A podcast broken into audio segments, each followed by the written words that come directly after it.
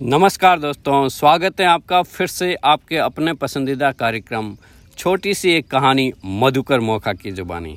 दोस्तों, सबसे पहले तो मैं आपको हृदय से आभार व्यक्त करना चाहूँगा, क्योंकि कल वह माइलस्टोन वो मुकाम तक पहुँच गया है ये motivational talk with Madhukar Mokha. Ten K, यह एक ऐसा माइलस्टोन था जो मैंने विजुलाइज किया था।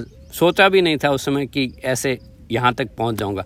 बस हर दिन हर दिन परसिस्टेंस लगातार लगन के साथ आगे बढ़ते गए और आज आपकी बदौलत, आपके साथ की बदौलत, आपके लाइक शेयर सब्सक्राइब की वजह से आज यह मुकाम हासिल हुआ है। सॉरी इसके लिए आपका हृदय से आभार व्यक्त करता हूँ, धन्यवाद देता हूँ। पुनः आपका साथ है, तभी ये यात्रा आगे बढ़ती जा रही। दोस्तों, आज की कहानी में बहुत ही ज़बरदस्त दो शब्दों के बीच में महत्व समझ में आएगा आपको। जैसे मौन व चुप। दोनों के अंदर व्यक्ति बोलता नहीं है। लेकिन क्या आप बताएँगे कि इसमें क्या बेसिक मेजर फ़र्क आ गया? हालाँकि दोनों में बोलते नहीं हैं, लेकिन क्या फ़र्क है? इसी के इर्द गिर्द ये कहानी रहेगी, जिसका शीर्षक है, मौन शब्दों का स्रोत। दोस्तों एक गाँव था। एक साधु हर रोज उस गाँव के मंदिर के बाहर बैठता था। वह कुछ काम नहीं करता था, केवल मौन में बैठा रहता था। उस गाँव का मुखिया उसके लिए हर रोज भोजन भेजता था। एक दिन उस मुखिया की मृत्यु हो गई। मुखिया के देहांत के बाद उसका बेटा यह काम करने लगा। अपने पिताजी की तरह वह भी साधु को भोजन भेजने लगा। एक बार बेटे के मन में विचार आया ये साधु तो सिर्फ़ मौन में बैठा रहता है काम धाम तो कुछ करता है नहीं। अब इसके लिए भोजन भेजना बंद करना चाहिए। उस दिन से मुखिया के बेटे ने साधु को भोजन भेजना बंद कर दिया। अब वो सोचने लगा कि अब देखते हैं कि साधु क्या काम करता है, उसे भोजन की कैसे प्राप्ति होती है। लेकिन आपको पता है ना कि परमात्मा हर किसी के लिए व्यवस्था करके रखता है। दूसरे दिन ही मुखिया के बेटे ने मंदिर में जाकर देखा तो साधु को किसी ने भोजन ला के दे दिया। साधु ने भोजन किया और फिर से ध्यान में जुट गए। एक बार साधु भिक्षा मांगने के लिए गाँव में गए। तो उसे देखकर गाँव के लोगों ने कहा कि आप भिक्षा मांगने के लिए क्यों आते हैं? हम हैं ना? हम खुद ही आपको भिक्षा पहुंचाते रहेंगे। यह बात सुनकर मुखिया के बेटे को बहुत बुरा लगा। वो साधु के पास जाकर पूछने लगा, आप कैसे साधु हैं? खुद तो कोई काम करते नहीं हैं। क्या बिना काम किए खाना आपको उचित लगता है? साधु ने जवाब दिया कि ठीक है, थोड़ी देर तुम यहीं बैठ जाओ, मैं तुम्हारे सवाल का जवाब देता हूँ। मुखिया का बेटा साधु के सामने बहुत देर तक बैठा रहा। साधु कुछ नहीं बोले। वह तो शांति के साथ मौन में बैठे थे।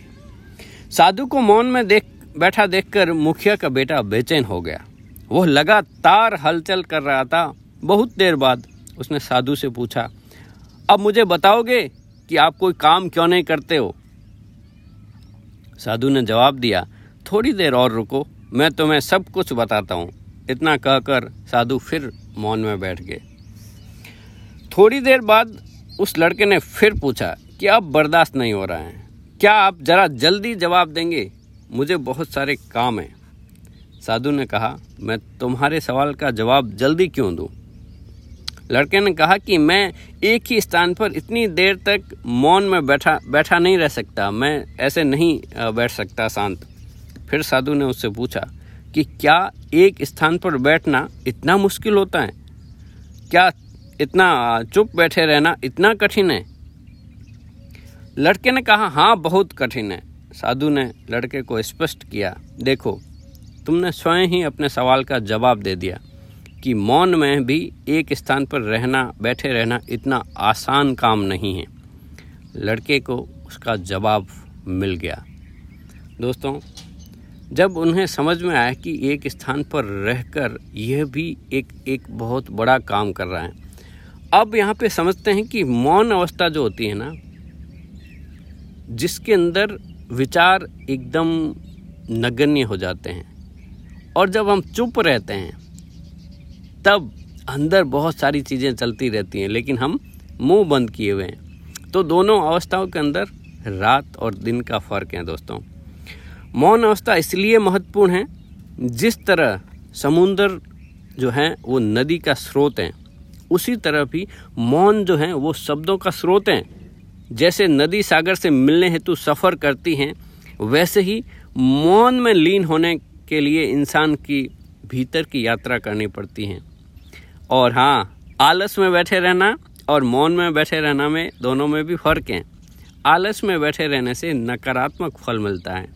यदि थोड़ी देर भी मौन बैठेंगे तो आपको सकारात्मक फल मिलेंगे, आप एनर्जी से भर जाएँगे। साथियों,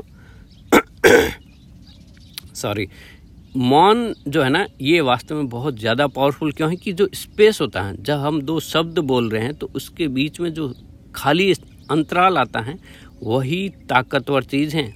आप म्यूज़िक देख रहे हैं, कोई भी लय बनती हैं तो उसके बीच में जो गैप आ रहा है, अंतराल आ रहा है, जो साइलेंस आ रहा है, वह महत्वपूर्ण है। पावर उसके अंदर है। तो दोस्तों, ऐसे ही इस नई साइलेंस की यात्रा के लिए तैयार रहें, अपने भीतर की यात्रा करें, क्योंकि किसी ने कितना खूबसूरत कहा है कि जो भीतर हैं, वही बाहर हैं। जो ऊपर हैं, वो नीचे हैं, जो भीतर हैं, वही बाहर हैं।